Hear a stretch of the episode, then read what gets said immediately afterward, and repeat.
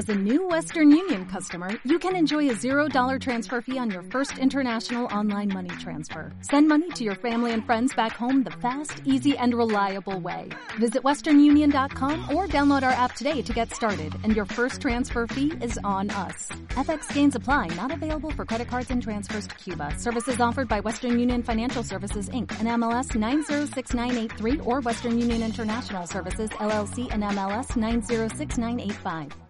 99.9 Valencia Radio.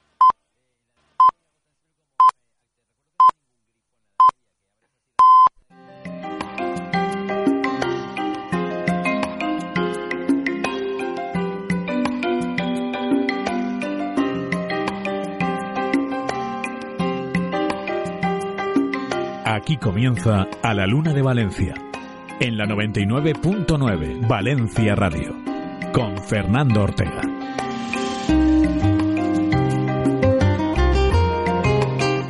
Saludos, buenas noches, estimados oyentes, y bienvenidos a la primera edición de A la Luna de Valencia, que desde hoy en adelante se emitirá en esta sintonía, la de la 99.9 Valencia Radio, todos los lunes a las 10 de la noche. Ya saben que pueden escucharnos en directo a través de diversas plataformas, como en la radio tradicional, en el 99.9 de la frecuencia modulada, en la provincia de Valencia, y desde cualquier lugar del mundo a través de nuestra página web, la 999.es, y en las aplicaciones disponibles para sus dispositivos móviles, donde además encontrarán el servicio a la carta de nuestros programas. Hoy, como novedad, también emitimos en directo a través de Facebook Live. También en este programa queremos que ustedes sean protagonistas, por ello pueden participar en directo con nosotros a través de las siguientes vías. Mediante la llamada telefónica a nuestro número 963-256-877. Por otro lado, mediante el sistema de mensajería instantánea WhatsApp en el número 693-460-489. Y por último, usando el hashtag a la luna de Valencia 1, el tuit más original durante los 60 minutos de programa será premiado con dos entradas para el Biopark. Dicho lo cual, bienvenido, bienvenida, está usted a la Luna de Valencia.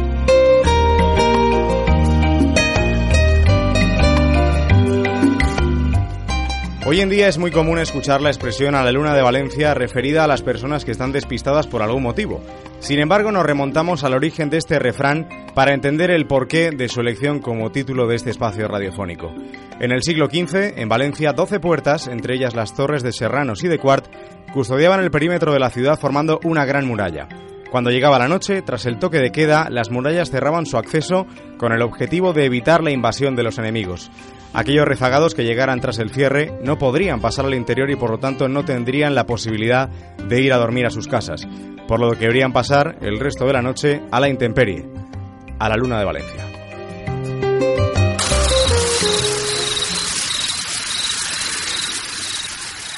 Es en este punto concreto, en este lugar bien cerquita de las murallas y a estas horas de la noche, alejados del mundanal ruido de la urbe, donde nos encontramos dispuestos a sentarnos junto a médicos, periodistas, toreros, juristas, actores, políticos, empresarios, deportistas, galanes, rufianes y un sinfín de personalidades relevantes de nuestra querida Valencia con la intención de conocerles en profundidad, preguntarles sobre su yo más íntimo y por supuesto por sus dilatadas trayectorias profesionales que les han llevado a ser reconocidos en nuestro ámbito geográfico. De esta forma queremos poner en valor nuestra historia, las gentes de nuestra tierra y su inmenso talento. En este primer programa le hacemos un hueco a nuestra vera a un hombre, el hombre liberal por antonomasia, pero al que siempre le gusta levantar alguna ampolla.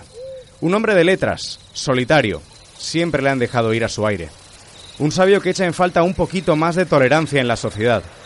Un hombre que admira la sinceridad y el aplomo del mangante mientras que detesta la falsa humildad y corrupción del político. Un auténtico ingeniero del saber cultural, cinéfilo empedernido y amante de la buena música. Uno de esos a los que tildarlo de grande probablemente se quede corto. Uno de esos a los que la adrenalina del directo le produce un placer especial. Un cabeza de cartel. ¿Saben de quién les estoy hablando? Todavía no, ¿verdad? Pues no encuentro mejor manera de averiguarlo en esta noche de luna llena que escuchar a los que lo han conocido de cerca.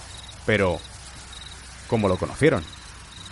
Yo este personaje lo conocí, yo creo que en los años 80, pero te diría antes del 85, o sea, cuando en plena movida de todo el rollo. Compartíamos zona, compartíamos un montón de amigos. Bueno, los dos teníamos ciertas inquietudes, ese encuentro tenía que producirse en algún momento, ¿no? Y fue casual y nos unía un poco pues el, el cariño por las, por las artes y por las, por las cosas raras, ¿no? Fue a finales de los 90, yo abrí una galería de arte que se llamaba La Guillotina y entonces me llamaron para hacerme una serie de entrevistas, preguntas y todo el rollo y, y ahí apareció, ¿no? Entonces ahí nos hicimos más amigos, ¿no? Como que, oye, ¿por qué no sigues en esta historia con nosotros? Y desde entonces estoy. Hombre, es uno, es uno de los punteros en los medios donde aparece, ¿no? Está en esa línea un poco como él dice liberal, liberal asquerosa que le digo yo, ¿no? y, porque generalmente el mundo artístico, no sé por qué, tendemos a ser un poquillo más de, de, como de izquierda, no sé, o más sociales, ¿no? Y él está en ese lado de los que lo hacen bien estando enfrente, ¿no? Pero bueno, no tiene por qué ser de otra forma, entonces hace que sea interesante, ¿no? Bicho Bola este lo conozco de toda la vida porque es un personaje de Valencia, lo conoce todo Dios, primero porque trabajaba en un garito muy conocido, en televisión, en todos los sitios, pero realmente en persona lo conocí cuando nos fuimos a un festival de cine de Peñíscola, no tenía coche, y entonces nos fuimos tres amigas y nos lo llevamos en el coche. Y fue divertidísimo, pero, pero lo típico, que empezamos a charrar de todo y nada, fue trayecto Valencia al Festival de Cine de Peñíscola. ¿Cuál fue nuestra sorpresa? Que el bicho bola este, mala persona, al cabo de unos días sacó toda nuestra conversación en una columna en el periódico en el que trabajaba y dijimos, pero tendrá mala baba, que aparte creo que nos nombraba. Pero nada, bueno, luego me he reencontrado con él, ahora estoy de colaboradora en la radio con él y la verdad es que es una persona genial, genial, genial. Hay gente que como no somos de la misma cuerda ideológica me dice, pero ¿tú qué haces con ese tío? Digo, pues es un tío genial, que es lo que hay y puede opinar diferente a mí, es lo que se ve y, y, y de verdad que es muy buena persona, muy buen profesional y ole por el bicho bola. Yo lo conocí de casualidad, como toda la vida son casualidades. Pues hará 20 años, estaba yo en una librería de Lance y llaman por teléfono. Y el librero que estaba allí, Rafa Solaz, el librero más joven que había en España, él le dice, ¿quieres hablar de libros 5 minutos a la semana o cada 15 días? Y aquel dice, no, porque tengo que cerrar la librería en la radio y tal. Pero tengo aquí un amigo que le gustan los libros, igual iría. Y yo, que ya tenía más años que ellos, yo nunca he estado en ninguna radio, ni en una tele, porque lo mío es otra historia. Fue cuando yo solo preguntaré, y me lo pregunté, puedo ir a ver lo que es eso. Por la tarde me llaman y me llama una chica y me dice, ¿quieres venir un día a probar, hacer esto? Cinco minutos de una novela, hablar de una novela. Pues bien, tal sitio, es allí una radio que existía muchos años, y Radio España creo que era, y me presento a las 12. Y llego allí y viene una chica muy guapa y me dice, ¿tú usted es pellicer? Sí, tal, tal. Y ve ahí una persona aparte de la chica que yo digo, esta persona la conozco, no sé de qué, no sabía de qué. Entonces me la presenta y le digo, yo tengo un problema con la voz. Tengo las cuerdas vocales tocadas porque te operado alguna vez el pólipo de cuerdas. Y, y yo esto la radio dice, bueno, pues vamos. Y estuve cinco minutos hablando de, del primer planeta, de aquella época. Y me dice, ¿qué te parece? Dice, me gusta tu voz porque es diferente. Si quieres venir dentro de 15 días o semana que viene a hablar cinco minutos, la semana siguiente a los 15 días volví. Eh, eso continuó, eran todas las semanas, era ya un cuarto de hora, era media hora, bueno, y estaba ahí una hora y tal. Y así empezó todo. Luego ya nos fuimos a otra emisora de radio, estaba en la Plaza de Toros al lado. Luego nos fuimos a otra emisora de radio, que era en las provincias. Y luego pues vinimos aquí, es decir, que hemos pasado ya muchos años. Y lo que eran cinco minutos pues se ha convertido en una hora, todos los lunes en este caso, solos el, ese personaje y yo, y así estamos, muchos años juntos. Yo conocerlo, conocerlo, lo conocía de siempre, porque como lo lees o lo veías en la tele, pero cuando eh, me dicen, vas a trabajar con él, bueno, para mí una maravilla, un mito. Y mira que después de todos estos años, casi 20 años de tratarlo y trabajar con él, y me sigue sorprendiendo. Y tiene salidas para todo. Y el primer día que lo ves es súper llano, súper formal la cadenita esa. Yo creo que el primer día que lo vi ya iba con la cadenita que le sujetaba la cartera al pantalón, su cigarret y decía, es que tipo más majo, es que es encantador desde, desde el primer momento. No me acuerdo si cuando lo conocí aún tenía pelo, pero poquito, ¿eh? ya le quedaba poquito. Ya te digo, es un genio y no porque sea amigo y trabaje con él.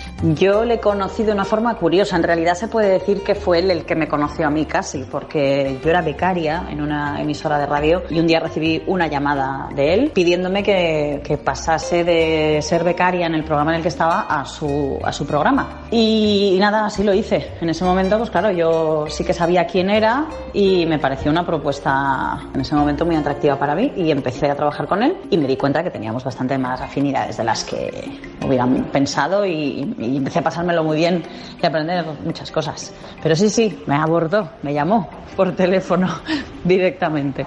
Yo lo conocí hace como 25 o 30 años, creo que fue, era 91 o 92 o 93, una cosa así, y él estaba presentando una fiesta muy, muy rancia donde actuaba el dúo Bácara. No sé si os acordáis del dúo Bácara. Pues ahí yo lo conocí y ahí nos hicimos amiguetes. Luego ya, con el tiempo, perdimos la pista y ya volví a, a verle y tal y volvimos a... Ya me reclutó para su programa y encantado de todo. Pero sí, lo conocí ahí hace mucho tiempo. Él ya era una estrella.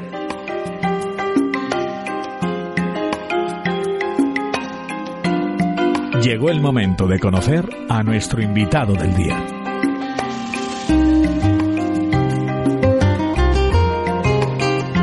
Ahora sí, imagino que ya se podrán hacer una idea de quién estamos hablando. Él es el presentador del programa líder en audiencia de esta casa, más de 20 años al frente de Abierto a Mediodía. Abrimos hoy nuestro regalo de Reyes, rompemos el hielo por primera vez, encendemos nuestra primera hoguera aquí, a la Luna de Valencia, con don Ramón Palomar. Buenas noches, Ramón. Buenas noches, Fernando, ¿qué tal? Me imagino que muchos recuerdos, ¿no? Sí, sí, sí. Eh, sí, porque ya no me acordaba, por ejemplo, de presentar aquello que actuaban las Bácaras, porque era una entrega de premios bastante pirata. Eh, era un sistema muy marciano. Llegaba una empresa de fuera, hablaba con empresarios y les decían: si me das dinero, yo te doy un premio. Ajá. Y entonces buscando un presentador me llamaron a mí, pagaban una pasta muy gansa y aluciné con todo aquello. Bueno, y con las Bácaras ya ni te cuento, efectivamente, por allí fue el primer encontronazo amistoso que tuve con Sergio. Pero vamos, ya forma Muchos parte de la prehistoria. de los que hablaremos durante este programa, pero no estamos solos y es que además de todos ustedes y de las diferentes voces que iremos escuchando, nos acompaña en esta entrevista a los mandos de las redes sociales y de la animación general, Jorge el Maestro Benavent. Buenas noches, maestro. Muy buenas noches, Fernando, muy buenas noches, eh, Ramón. ¿Qué tal, Benavent? Muy bien, aquí encantado de estar contigo, porque yo conocí a Ramón como mucha gente por la extinta Canal No, Sí. y ahora he tenido la ocasión de conocerlo en persona, y la verdad que es una persona que apetece mucho hablar con ella. Esto Oye, es una cosa... gracias. No, no, pero es verdad, eh, hay gente que no apetece, ¿no? Te la cruzas y intentas evitarla, pero con Ramón siempre vas a tener una conversación animada e interesante, siempre. Y yo creo que eso es lo más destacado. Eh, ponemos eh, al servicio de todos los Sí, oyentes... recuérdanos cuáles son las vías de participación, así como el hashtag en Twitter, a través del cual esta noche se pueden llevar un fantástico premio nuestros oyentes. Voy a ir de más antigua a más moderna, si te Muy parece bien, bien. Empezamos fantástico. por el teléfono fijo, el eh, 963256877, el WhatsApp 693460489 y por supuesto en Twitter arroba 999VLC Radio y con el hashtag a la luna de Valencia. El tuit más original se llevará dos entradas para el bioparque, así que animamos a todo el mundo a participar. Muy bien. Pues gracias, Ramón, una vez más por tu presencia. Comencemos con esta entrevista y hagámoslo hablando sobre tus inicios, sobre tu infancia, sobre tu juventud, motivo por el cual decidiste dedicarte a lo que hoy en día eres. Y en concreto empecemos hablando por tu infancia. Naciste en Nancy, Sí. cursaste la educación primaria en Tánger, Sí. en Marruecos.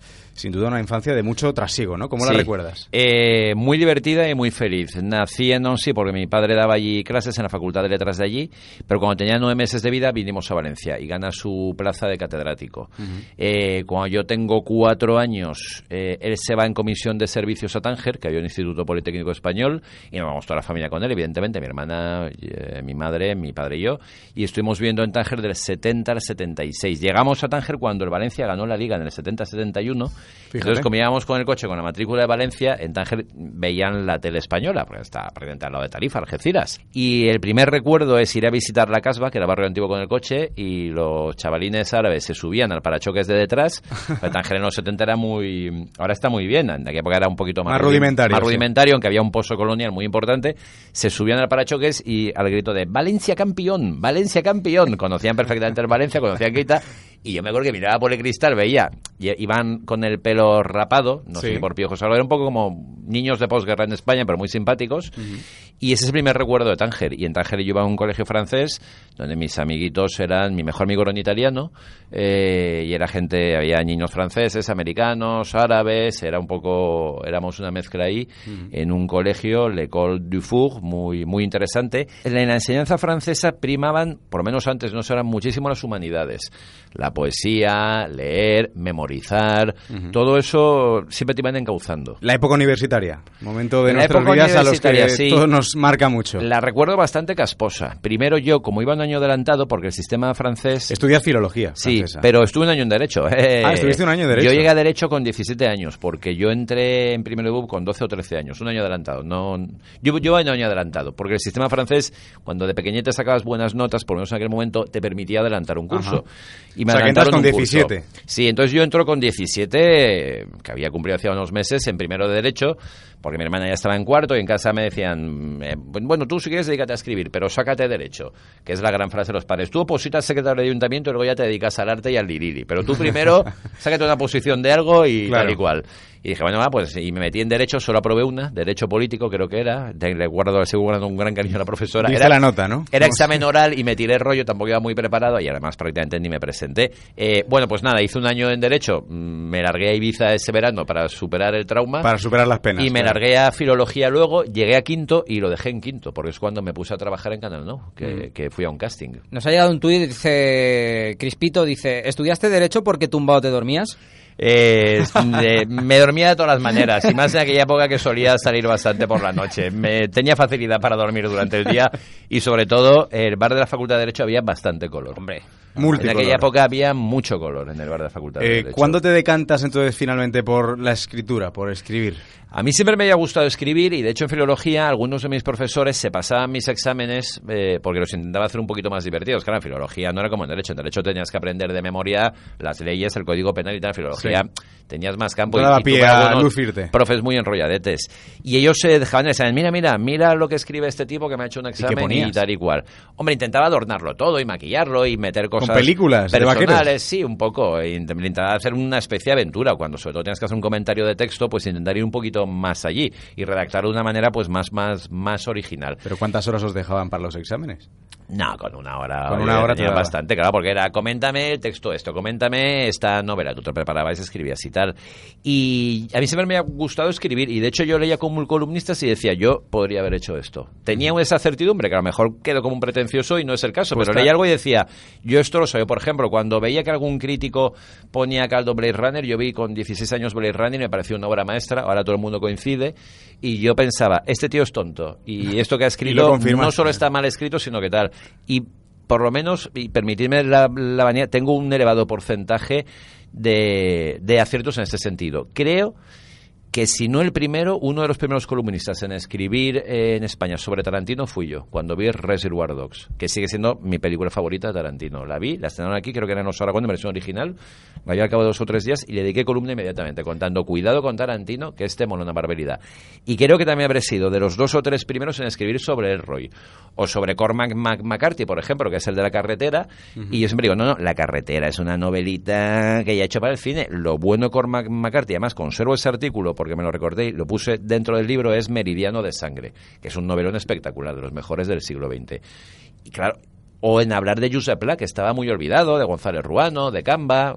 Te iba a preguntar ahora, porque empiezas en las provincias, eh, Sí. tu- la confianza de las provincias es histórica eh, en ti. Eh, ¿A qué crees que se debe? Yo primero empecé en una cartelera, primero empecé en algún fanzine, alguna publicación así, luego una cartelera que se llamaba La Mejor Guía de Valencia, eh, cuyo propietario, eh, no recuerdo si ya estaba casado con María Consuelo Reina o por lo menos era novio o algo, que era subdirectora o directora a la sazón en las provincias.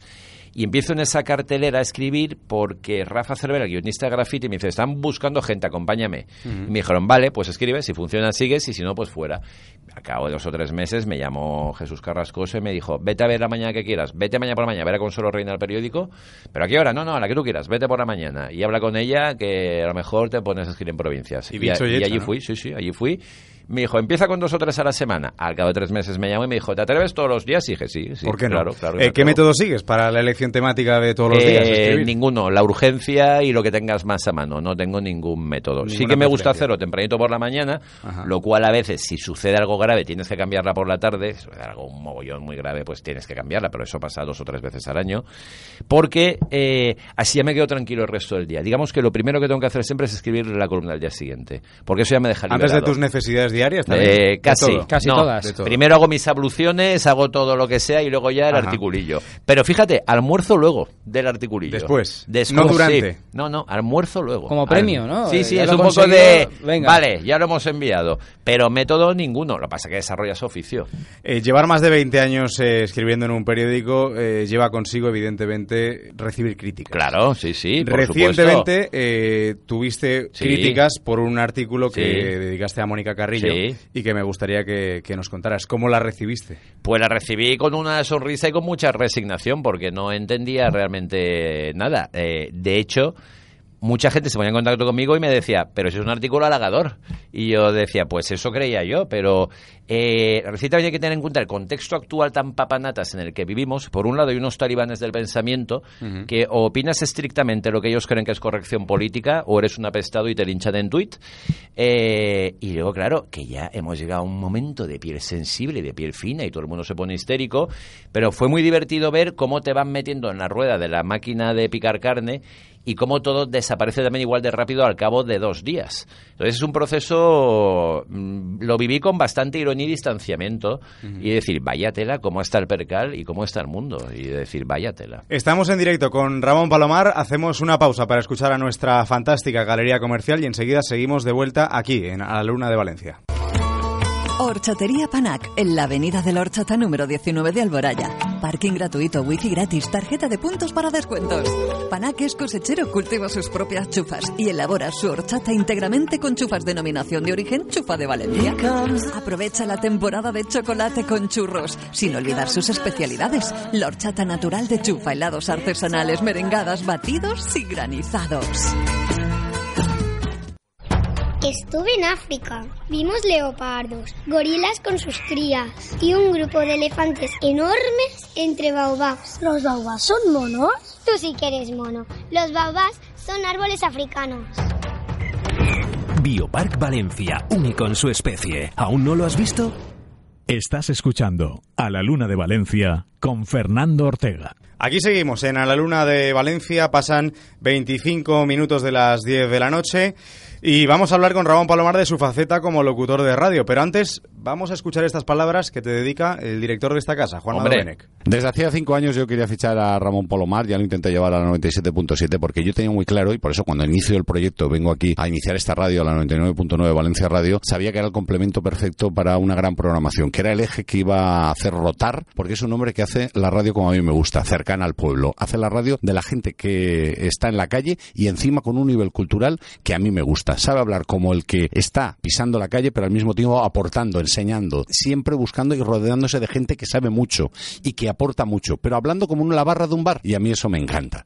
Ramón Palomar además tiene una vis comercial extraordinaria también, está consiguiendo demostrar ahora que es el número uno porque está compitiendo con los mejores de la radio nacional en las descargas de podcast, está demostrando que es el número uno de las mañanas en estos momentos en la comunidad eh, valenciana. Esto actualmente, pero Ramón, tuviste unos inicios en esto de la radiodifusión. Sí, sí, sí. Eh, empiezo en Radio Now, mis primeros balbuceos en radio, porque yo eh, lo primero que hice es, es entrar en la tele, en Canal Now, vía casting. Ajá. Y me, me pillan de casualidad para un programa de rock. Y lo que tengo muy claro es que tengo que usar la tele para escribir y, eh, y- y- y colocarme en alguna radio. Y entonces, bueno, llego a Radio Now y quería que el mundo de la radio era como en Radio Now, es decir, todo muy formal. No, no, no, de esto no podemos hablar, no, no, no, esto tampoco, no, lo otro no que generara polémica. Claro, yo no entendía el concepto de radio pública, no hay que molestar a nadie, no hay que ofender a nadie, vayamos con cuidado, cuidado que no se enfaden los nuestros. Tampoco entendía que la gente, los jefes por lo menos estaban ahí enchufados y entonces, claro, siempre estaban temblando por, por su silla.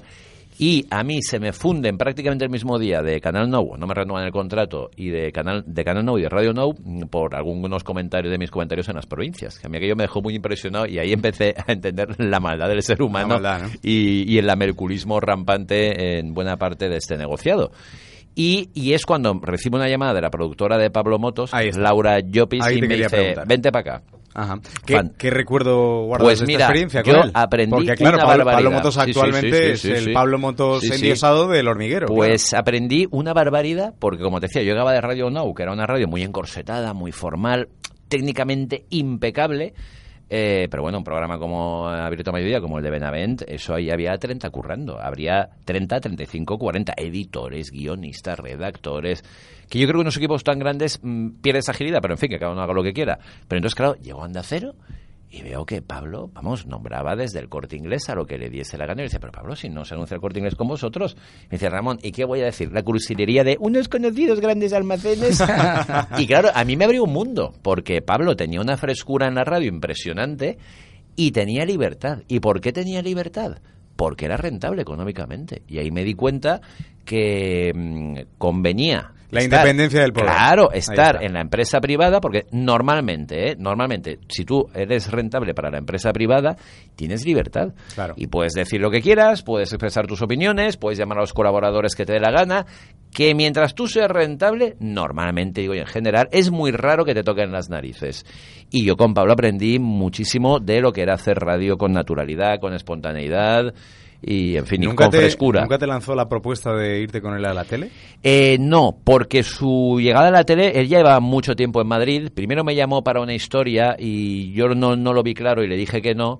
Y luego ya perdimos contacto. Pero fíjate, si normalmente cuando un amigo tuyo y te pasará, se va de Valencia a Alicante o a Castellón, inevitablemente vas perdiendo el contacto. Claro. Es inevitable. Al principio sí que vas hablando con él, es como cuando vuelves de un campamento, ¿no? Que al principio siempre hablas con los Sí. amiguitos y luego es, in- es inevitable. Y eh, porque primero estuvo haciendo radio en Madrid y tal, hasta llegar al hormiguero y a su actual éxito, Pablo se lo ha currado una barbaridad. Y sí que hablábamos, y la última vez que nos vimos aquí en Valencia, bueno, una gran alegría los dos, tuvimos un buen rato hablando, subió a casa, o sea que muy bien con él. Eh, hablemos ya de Abierto a Mediodía, más de 20 años en diferentes Sí. emisoras de la ciudad. ¿Cómo ha podido subsistir económicamente un programa como Abierto a Mediodía? Pues a nuestros benditos patrocinadores, que siempre nos van acompañando, vayamos a donde vayamos, y además incluso cuando tuvimos un pequeño parón de cuatro o cinco meses, nos decían, no, no, eh, yo me espero, yo me espero a que vuelvas para ir contigo. Entonces, lo que te decía antes, siempre hemos tenido, bueno, tenemos patrocinadores que nos han llevado acompañando desde hace 15 o 20 años. Ajá. Y, y yo ya espero jubilarme en la 99.9 y en Valencia Radio. Me haría francamente bastante ilusión de, después de peregrinar por todos esos mundos, porque aquí estamos muy a gusto mis colaboradores y yo. Pero hemos subsistido por eso, porque siempre tenemos muchísima audiencia, eh, como ahora mismo queda demostrado por los podcasts, y además tenemos el respaldo de los patrocinadores. Entonces tú normalmente, cuando tienes esas dos cosas, siempre te encuentras alguna puerta abierta. Y yo siempre pido libertad. Y cuando hablé tanto con Juanma Doménech, nuestro director ahora, como con Pepe Barbera, eh, yo a Juanma ya le conocía y nos tenemos muchísimo cariño, pero encima conocer a Pepe Barbera, que vi que era un tipo de palabra y ha sido una de las mejores decisiones de mi vida. Un aspecto fundamental de tu programa, sin duda, y en la radio es muy importante las voces, son los colaboradores. Sí, como el maestro. Benavente en este A programa. Benavente es que en cuanto lo escuché, porque yo lo escuchaba, dije, este, este tío tiene- quiero, quiero que esté en mi programa, quiero que esté en mi programa. Bueno, pues uno de ellos es Mon, tu Sí. especialista en cine, Sí, que te otra- dedica ot- otro tipo extraordinario. estas sí. Ramón lo bueno que tiene, que es mucho, aparte del talento y aparte de la cultura que tiene, es la libertad que da a los colaboradores. La grandeza que tiene el programa, yo creo, es cuando él detecta dónde está la importancia, dónde está lo que es necesario recalcar, lo que hace es preguntar para que ese tema salga a la luz y para que sea más interesante. Entonces, los colaboradores, desde luego, en mi experiencia, yo, todos mis compañeros, que los admiro muchísimo y que tienen mucho talento, pero Ramón es capaz de ver ese talento, primero detectarlo y luego potenciarlo, potenciarlo a un nivel brutal, de tal manera que saca lo mejor que tienen que decir, lo más importante, con sus preguntas o la manera en que, él encauza las, las entrevistas y con la libertad que da tanto a colaboradores como a entrevistados saca el, mejor partido y el mejor jugo. Probablemente es la persona que conozco que más fácil hace que una persona que, que va a la radio por primera vez se lo ponga tan fácil y le saque todo el meollo a lo que, al tema que quieran tratar. Entonces, en ese sentido, creo que los colaboradores son importantes, pero sin Ramón absolutamente no somos nada. ¿Cómo te quieren, eh? Eh, sí, me estoy dando muy quieren Les voy a subir el sueldo a todos, a todos los que- que han hablado bien, nos vemos. Pero La verdad es que en la producción de este programa no he encontrado a nadie de todas las personas, y son muchas con las que he hablado, que, que lo hayan hecho mal de ti. Nadie. Hombre, por eso están conmigo. Por eso están si no, igual algunos de los que ya no están, no. Pero hombre, claro que hay que dar libertad a los colaboradores. Y lo que yo les digo es que, por supuesto, es mucho mucho mejor que no estén de acuerdo con lo que yo opino, porque si hay más lío, hay más jarana, pero claro que además se quedan muy sorprendidos. Bueno, ¿y de qué quieres que hablemos el próximo? Y digo, no, no, la, la sección es tuya, tú verás. Ah, sí, entonces puedo elegir yo. Sí, sí, elige tú, elige tú. Eh, y yo me subo a su carro, porque además yo quiero que a mí me descubran cosas.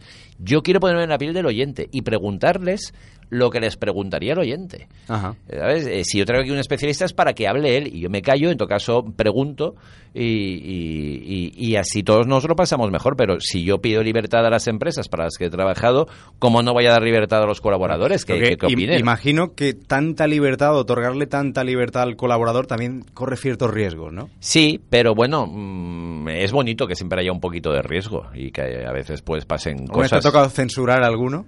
No. No, sí que cuando llegaba la pausa de publicidad le decía, tío, ¿cómo te has pasado? Estoy hablando de Mac Diego, claro. Claro, claro. Le decía, Diego, esto no, porque Diego es de los que crees que no tiene que haber límites en el humor. Y yo no lo tengo tan claro. Yo creo que hay determinados límites, como pues bueno, con el racismo, los nazis, eh, eh, escabechinas de este tipo y tal, el maltrato a la mujer, yo sí que creo que tiene que haber ciertos límites, Diego no. Y a veces yo creo que sí que ha cruzado la línea y entonces, entonces me, se me queda el careto serio en- cuando suena la posibilidad digo, tío, nene, pero, pero ¿cómo has soltado esto? Pero no le puedo censurar, yo no quiero censurar a la gente. Eh, sería una buena definición esta de tu programa. Hablamos de un programa en el que sobran los guiones, es decir, los Sí. papeles eh, dentro del programa, Sí. ya que los roles, también a su vez los papeles, están muy definidos. Exacto, sí. Y porque, por ejemplo, cuando viene Mon a hablar de cine, o viene Sergio, o Diego habla de publicidad, o Peicer habla de libros, o Ismael Quintanilla habla de psicología, o Benavent trae sus píldoras humor y sus comentarios, yo sé que ellos la materia la tienen muy dominada. Eh, yo sé eh, que en ese momento las estrellas son ellos y que tienen que hablar ellos. Eh, entonces, ¿para qué quiere un guion? Hay que dejarse llevar. Y ellos tampoco lo traen. Realmente, Benavent, por ejemplo, se trae un par de notas como mucho, un par de noticias, tres o cuatro que ha pescado por ahí y va improvisando sobre la marcha. Porque yo creo que lo divertido de la radio, eh, yo es que mm, me moriría si tuviese que leer las cosas o tuviese un guion. Eso me angustiaría. Lo que me divierte a mí de venir cada día a hacer un programa de radio es que nunca sabes realmente lo que va a pasar tienes el camino trazado, pero siempre está hay un gran margen para la improvisación. Y aquí no tenemos guion nunca. nunca. A mí- a mí, Ramón, me- ni, ni siquiera escaleta, que ya es el colmo. Es verdad, es verdad, eso es cierto. A mí me da la, la sensación, Ramón, que muchas veces eh, tiene el formato de serie, ¿no? El programa es como una Mira, serie pues eso está bien porque visto. hay continuidad de historias. Eso está bien. Es verdad. Eh, la bien. gente pregunta cosas de la semana pasada, Sí. de, de- no sé. Quiero que creo que el formato serie que engancha Pues muchísimo es lo que le da el, el éxito, ¿no? A, a la fórmula. Y es verdad que, que va tienen una continuidad realmente todo, ¿no? Porque bueno, en la tertulia tenéis ahí esa amistad, vais comentando cosas de hace Sí. tiempo, pero a lo mejor ya la habíais comentado hace Sí. otra semana, en fin. Yo creo que ese es el, el, eh, el- vamos, el, el punto clave, ¿no? Pero yo quería preguntarle, señor eh, Pregunta. Ramón Palomar, eh, oiga... Don Mariano, eh, buenas, buenas, Buenas, todos, ¿no? buenas. ¿Eh? Eh, eh, habla usted de libertad, eh, da usted libertad, eh, asume la libertad y cree que es importante, porque claro, al venir de donde viene, liberté, fraternité, igualité, pues oiga, eso se tiene muy en cuenta, ¿no? Pero eh, ¿nota usted que hay menos libertad ahora en los medios o que nos conducimos ahora, o que está- estamos siendo conducidos hacia un encorsetamiento general del comentario? Yo creo que sigue habiendo libertad, aunque cada grupo editorial o cada empresa de comunicación son grandes empresas y tienen un poquito trazadas las líneas, pero donde veo que la libertad ha, mer- ha mermado, ha menguado, es en pequeños detalles que afectan a nuestra libertad individual. Por ejemplo, mis grandes cruzadas, no poder comprar una botella de vino más allá de las 10 de la noche. Oiga, don Mariano, ¿pero esto qué es?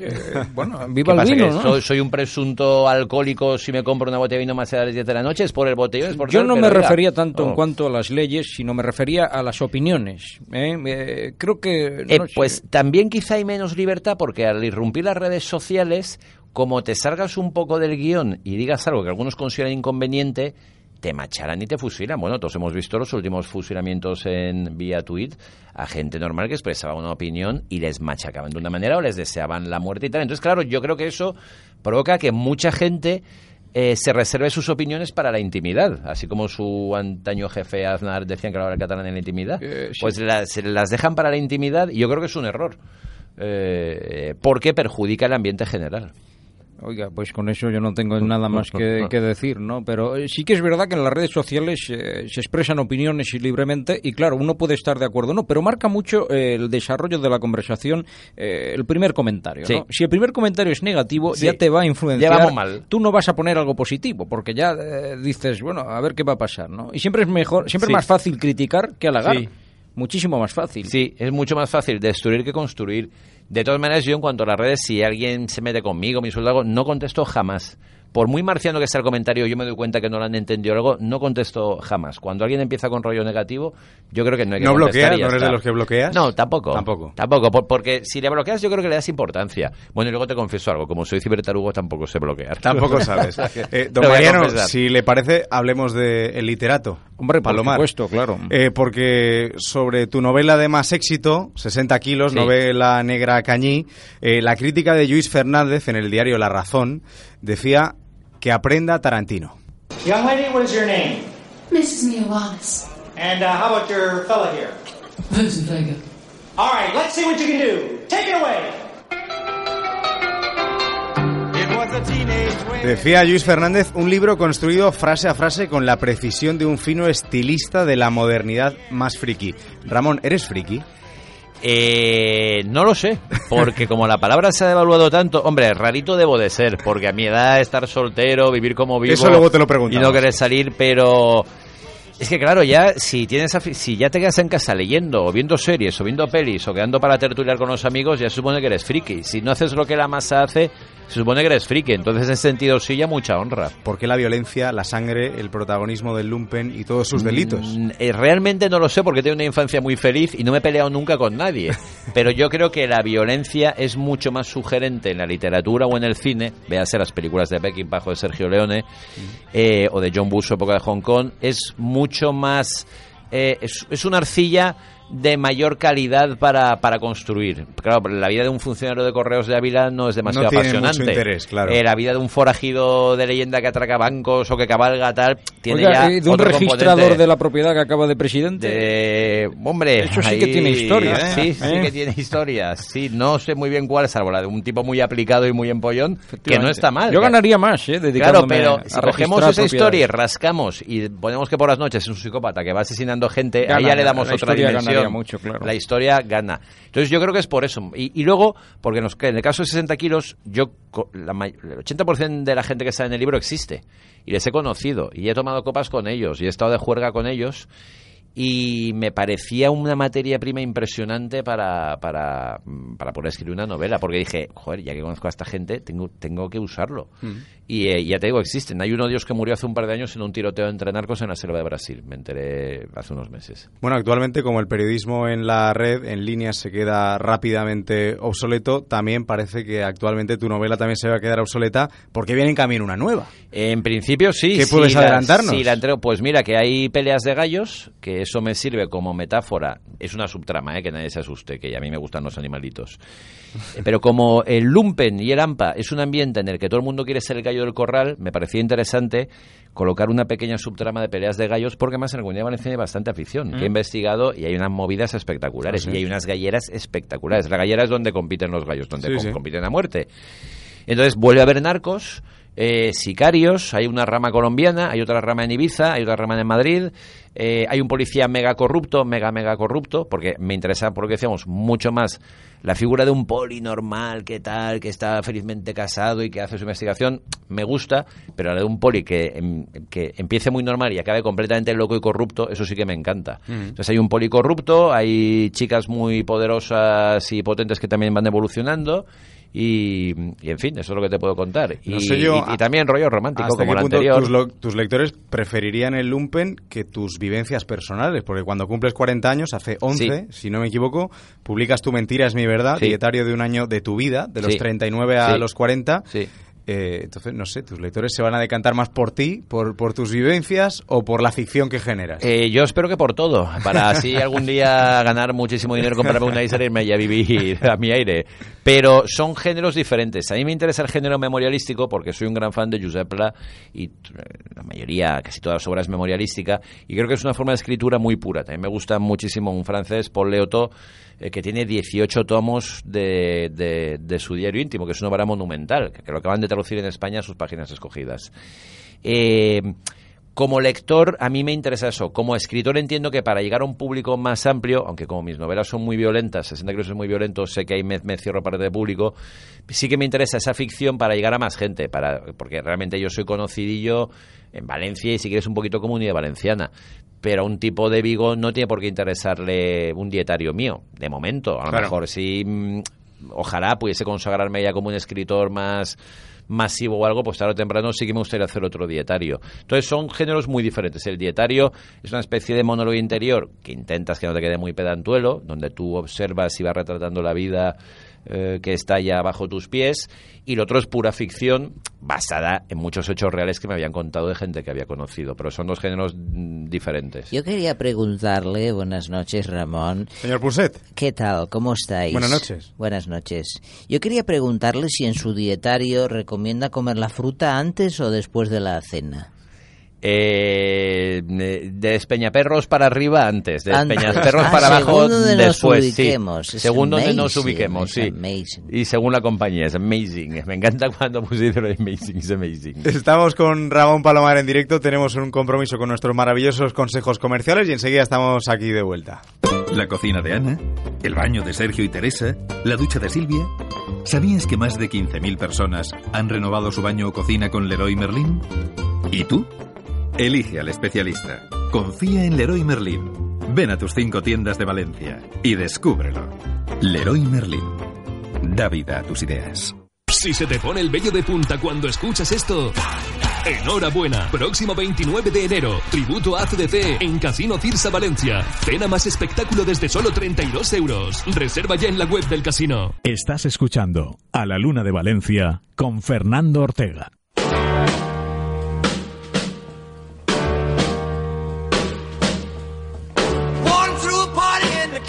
Hablemos de tus aficiones, Ramón. Si no estás leyendo, si no estás escribiendo, si no estás locutando, si no estás viendo una película, si no estás escuchando música, ¿qué estás haciendo? El perro. Me encanta perrear. O sea, yo eso de la gente, ¡ay, me aburro! Y digo, es maravilloso aburrirse. Yo me aburro muy poco, pero yo soy capaz de tirarme todo un domingo por la tarde tumbado en el sofá. Hombre, leyendo, fumando, mirando el techo. Eh, Teletexto. Sí, sí, soy capaz de... za- o zapeando, ¿eh? Yo soy... Cuando me apalanco, me apalanco, ¿eh? Y me encanta estar atacado por la laxitud y la pereza más absoluta. Suena Elvis, pero Eh. tus eh, referencias musicales son infinitas. Sí, sí, porque yo creo que es un campo, ya sea la literatura como la música, hay tanta cosa y tanto bueno que me parece una tontería encerrarse en una sola línea. Entonces, eh, música a mí me gusta muchísimo el jazz, eh, hasta el Kind of Blue de Miles Davis, o sea, Charlie Parker, Louis Armstrong, eh, el Dixieland, que suena es la banda sonora Sí, de Psicosis, señor Hitchcock. Bernard Herrmann, que su gran bueno, una de las bandas sonoras que más me gusta es la de Taxi Driver, que fue su última banda sonora porque murió mm, recién la compuso. De hecho, la peli está dedicada a Bernard Herrmann. Yo creo que es el gran genio de las bandas sonoras. Me gustan las bandas sonoras, me gusta el jazz, menos el reggaetón y el chunda chunda. Eso no, eh, eso no. Cuéntanos, en el cine, ¿cuál es tu ritual, tus manías? ¿A, a cuál sueles ir? Venga, un Eh, poquito de ya publicidad. tengo muy pocas manías en el cine. En, En mi casa cine. tengo más, pero en el cine tengo muy pocas. Incluso ya no me molesta que la gente coma palomitas Ah, y ¿no? tal. Oye, que disfrute la gente. en casa? En casa me gusta ver cine, lo que pasa es que no me gusta la pantalla pequeña, pero en casa tengo una gran ventaja, es que puedo fumar tranquilamente. Anda. Y, lo de, y algo que me molesta en el cine, sigo yendo al cine, pero me molesta, que eh, yo creo que son cosas que te pasan con la edad. Y A vosotros, aún como sois más jóvenes, no. Es, de repente hay un momento que digo, pero porque estoy aquí en una sala con gente que no conozco. ¿Qué hago yo con gente Qué que no sensación, conozco? ¿no? Más rara. Pero, pero claro, si lo piensas, Sí, si no lo cuando piensas, lo no. piensas y dices, Claro. mira, estoy aquí ahí, yo qué sé, 100 personas, 50, 7. ¿Por qué estoy con ellos si no los conozco? Este tema es precioso. Me lo ha recomendado para ti Silvia Benyo. Pues mira, sí.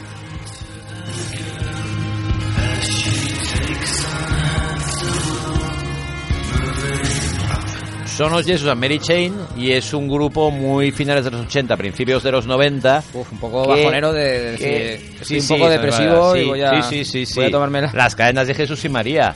Eh, y eh, llegaron a actuar en Valencia, ¿eh? Eh, tuvieron su momento y lo recupera Sofía Coppola al final de Lost in Translation Ajá. y volvieron a resucitar así un poco. Bueno, eh, tu única pasión deportiva, el golf. Y el boxeo. Y el boxeo. Sí, Socio del boxeo. escorpión desde hace años y el boxeo también lo practicas. Sí, desde hace suena tres. Twin Peaks, la banda sonora de Twin Eh, Peaks. Twin Peaks me encanta, me gustaron mucho las primeras temporadas. Y la última porque es un completo derrapaje mental, es una derrama surrealista y Acaba de salir ahora la última. De- sí, sí, la estoy viendo, la estoy siguiendo de David Lynch y me gusta. Y yo cené con David Lynch cuando vino a Valencia. ¿Ah, Pasa que como soy bilingüe con el francés y chapurreo el inglés, no hubo más esa comunicación. Pero tengo foto con él que más algún oyente la cuelga de vez en cuando en el Twitter y por ahí, que no sé dónde la han sacado. Sí, sí. ¿Has jugado a golf con él? Con Lynch no. Con no. él no. No, eh, a- yo enganché al golf a José Manuel Casain de Seguridad Social y ¿Ah, con sí? él sí que he jugado y así con famosetes nunca he jugado nunca he jugado al golf. Pero el golf es un es un deporte que te permite fumar, lo cual es maravilloso para los que somos fumadores, aunque yo sé que fumar está mal y tener que dejarlo, porque tú vas por el campo caminando y fumas mientras buscas la bola. porque en plena naturaleza, además. Y estás en la naturaleza, fumas, Claro. es todo muy bonito, exige una gran concentración, es muy difícil darle a la pelotita, contrariamente a lo que la gente se cree, y luego el boxeo lo descubrí, siempre me había gustado como aficionado, pero descubrí gracias a un oyente eh, que es profe de boxeo y, y de defensa personal y de historias, eh, nos hicimos amigos y viene a casa y hacemos algunos asaltos pues una vez a la semana, y cansa, es espectacular lo que cansa el, el boxeo.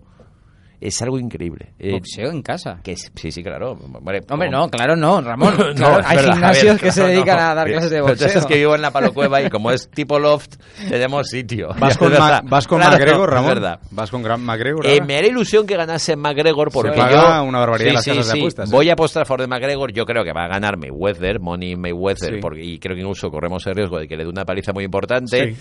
Eh, sería lo evidente, pero yo creo que McGregor está fingiendo que es peor de lo que es boxeando, por los mensajes del sparring de McGregor de, Buah, este, este no se entera tal. Yo creo que están instigados.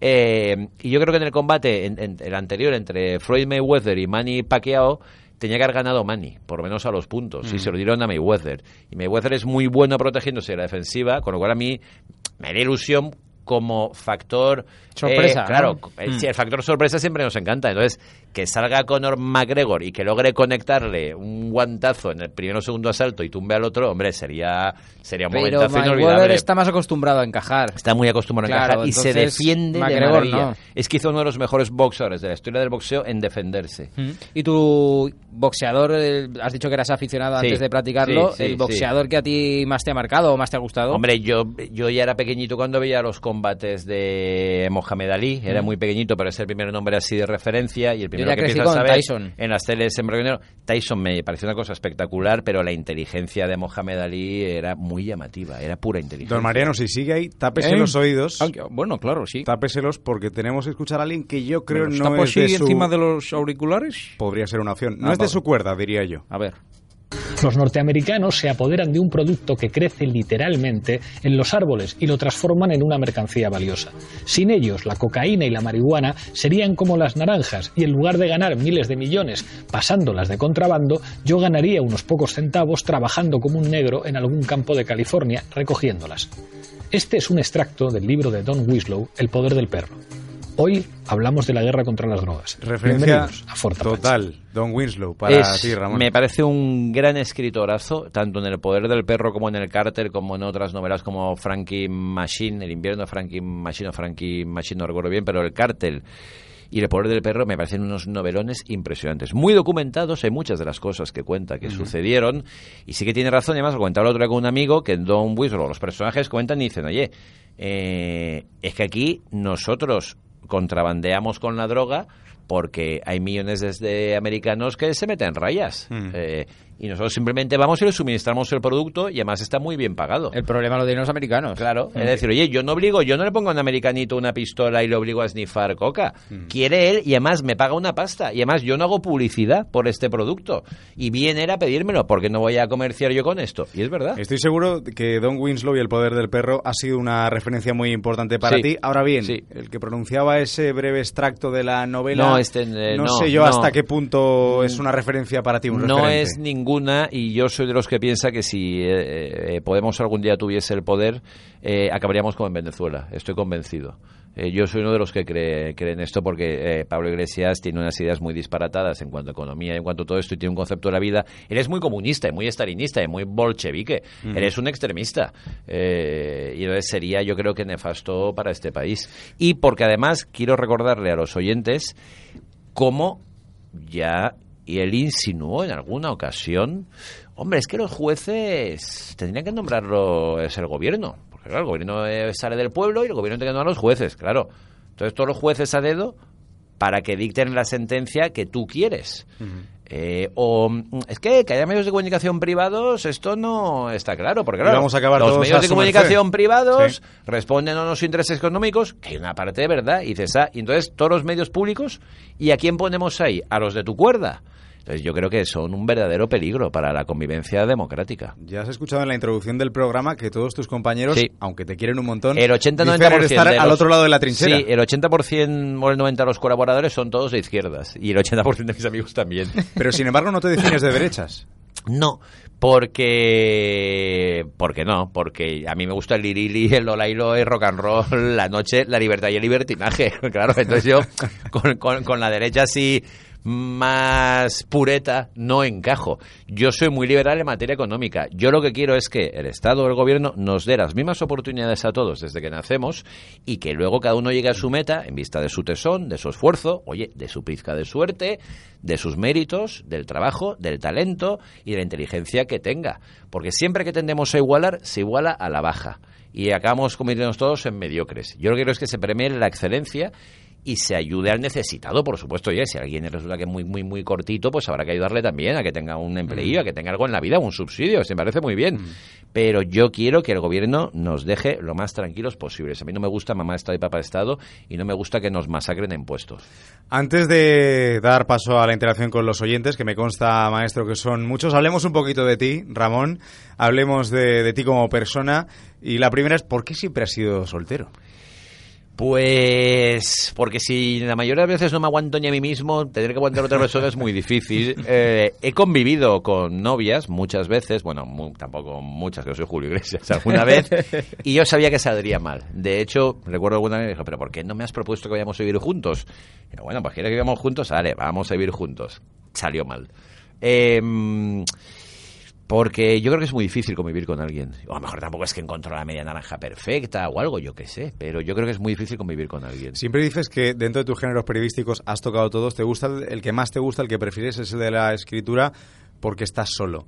Sí. ¿A tal punto llega eh, tu preferencia, tu gusto por la, No, por la soledad? No, a mí me gusta muchísimo estar con amiguetes y quedar con gente y tal. Bueno, por eso te digo, porque si puede una- ser en mi casa, mejor. si no tengo que ser en mi casa, mejor.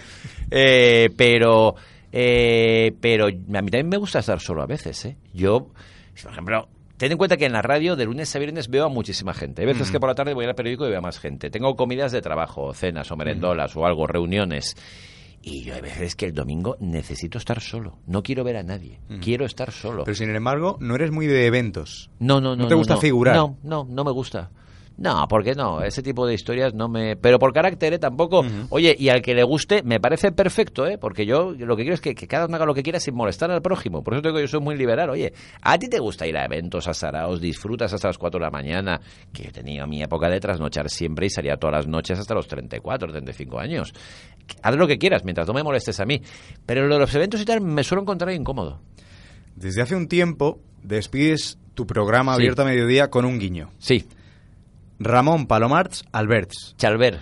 Chalbert, perdón, Chalbert. Chalbert. Pues sí, madre, sí. alguien importantísima. Es muy importante, es importantísima. Y mi madre llevaba como 15 o 20 años diciéndome, ¿por qué no pones mi apellido también, eh, maldita sea, eh, hijo mío, con lo que yo te mimo y te hago-". Y llevaba 15 o 20 años así.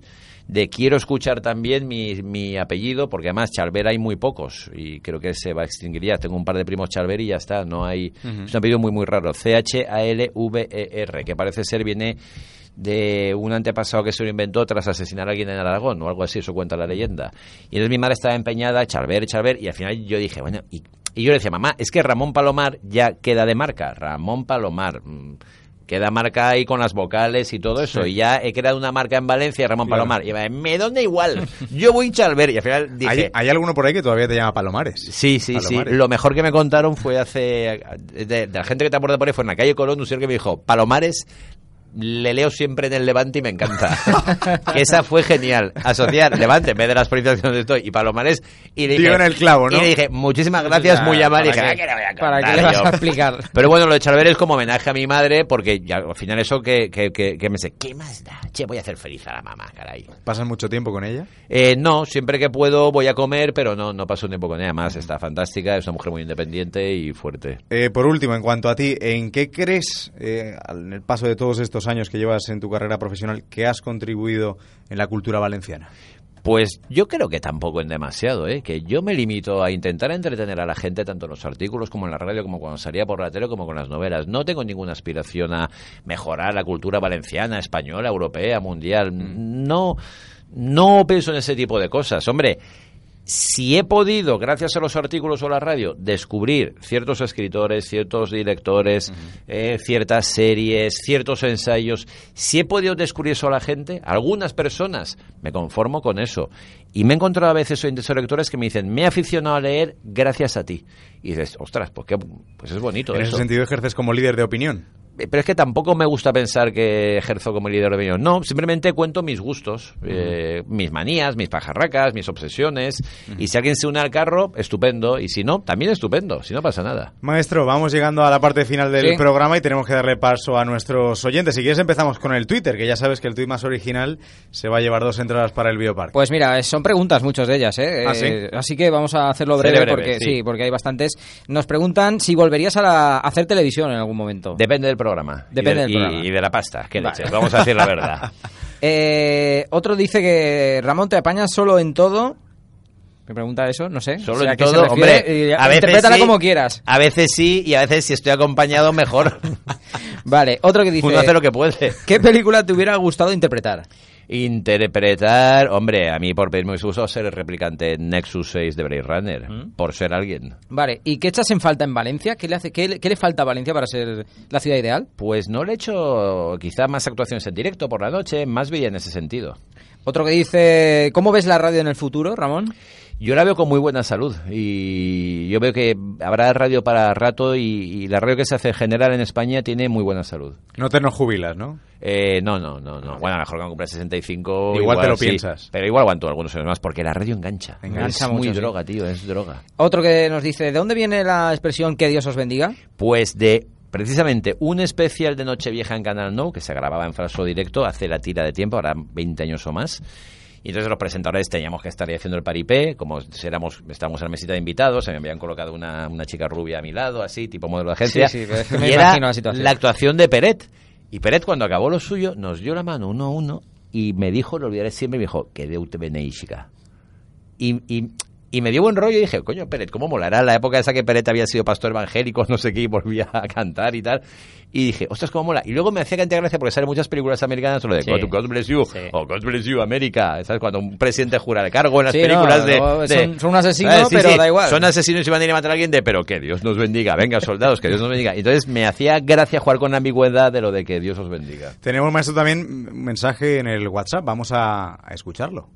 Hola Fernando, Ramón, soy Rafa de Benimaclet. Una preguntita para, para Ramón Palomar.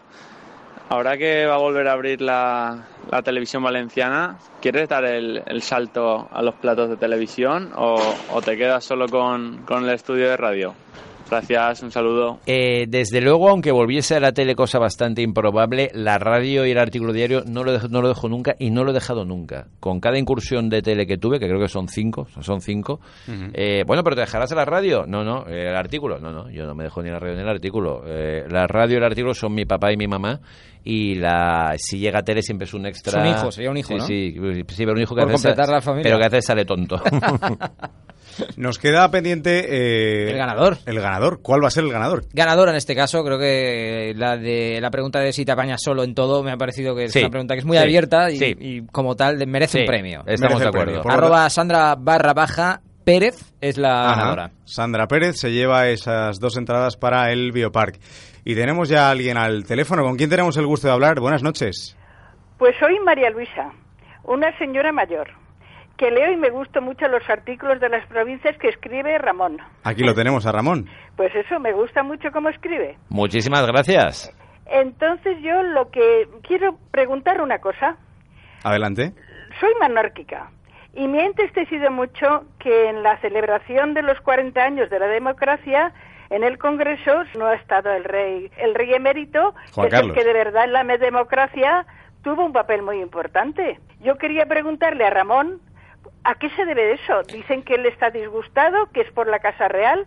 Yo me gustaría saberlo porque porque mi, mi tendencia es monárquica y me gustaría saber qué es lo que él opina que ha podido pasar.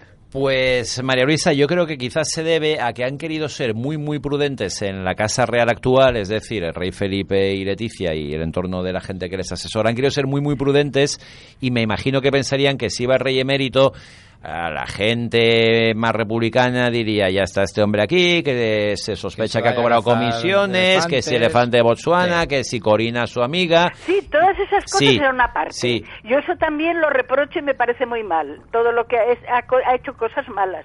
Pero Sí, bueno, sí, pero- es- pero aquí estamos- efectivamente. aquí estamos celebrando la democracia. Sí, sí, pero efectivamente, pero entonces ante el riesgo de mm, volver a dar alas al republicanismo que pulula por ahí, han preferido pecar de prudentes y que no vaya. Sí que es verdad que todo el mundo ha comentado que, siendo don Juan Carlos una figura clave en la transición, Claro. pues tendría que haber estado evidentemente. Pero yo creo una cosa, María Luisa, y es que a la larga ha sido beneficioso para Juan Carlos, porque ahora todo el mundo le recuerda y todos claro. pensamos, tendría que haber estado Juan Carlos, porque piensa otra cosa, tal y como somos los españoles, si llega ir Juan Carlos, la de voces que habíamos escuchado de ¿y qué hace ahí? Tenía que haber dejado a su hijo, ya ha ido ahí a eclipsar al hijo y a robarle protagonismo, tal y como somos, que nos quejamos siempre de todo, Pues también es podría haber sido así. Sin embargo, al no ir, ha despertado una ola de simpatía general De fervor, sí, sí. de, hombre, nos hemos olvidado, se han olvidado de. No, él, tal. he pensado, tal y o sea, que a lo mejor a medio plazo ha sido beneficioso, Ha sido esto, sí, porque ahora todo el mundo lo recuerda con cariño y todo el mundo ha comentado, tendría que haber estado.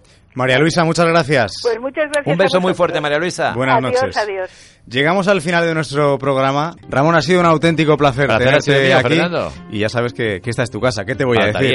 Abierto a mediodía todos los días, desde las 11 de la mañana y hasta las 2 del mediodía. Gracias, Ramón. Gracias a ti. Gracias, Benavent, maestro. Gracias, vosotros. maestro Benavent, que estuvo en la animación general y en las redes sociales. Hasta aquí la primera edición de A la Luna de Valencia. En unos minutos tendrán el podcast disponible en nuestra página web, se la recuerdo, la 999.es. Reciban el cordial saludo de Fernando Ortega. Gracias por la atención prestada. Llega Sillas Gol con Nacho Cotino y la actualidad deportiva. Buenas noches.